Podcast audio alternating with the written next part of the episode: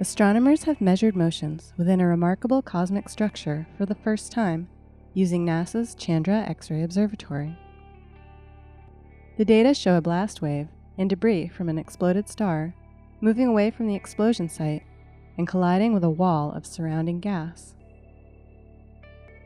Researchers estimate that light from this explosion, or supernova, reached Earth about 1700 years ago when the Mayan Empire was flourishing and the Jin dynasty ruled China. However, by cosmic standards, the supernova remnant formed by the explosion, which occurred when a massive star ran out of fuel and collapsed, is one of the youngest in the Milky Way galaxy.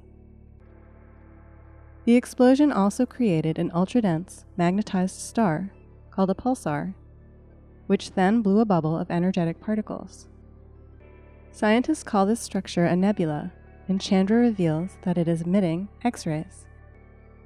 Since the explosion, the supernova remnant, made of debris from the shattered star, plus the explosion's blast wave, and the X ray nebula have been changing as they expand outward into space.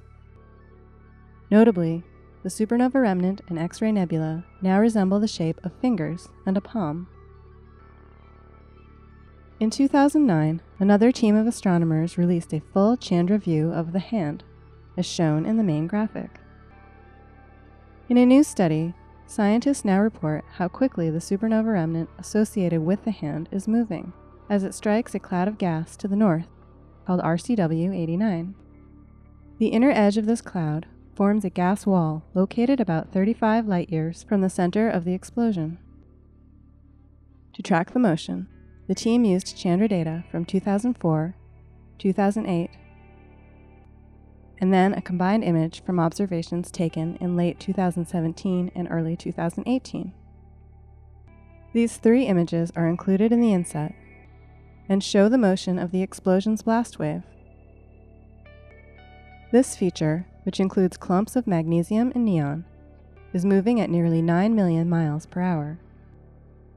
Some other parts of the remnant are moving even more quickly, at over 11 million miles per hour. While these are startling high speeds for us on Earth, they actually represent a slowing down of the remnant. Researchers estimate that to reach the farthest edge of RCW 89, material would have to travel on average at almost 30 million miles per hour. They think this slowdown is caused by the material having passed through a low density cavity of gas and then running into the denser environment of RCW 89. It is details like these that help astronomers learn more about how some stars end their lives. This type of research has been central to the Chandra mission since its launch over two decades ago, and undoubtedly will continue to be a focus into the future.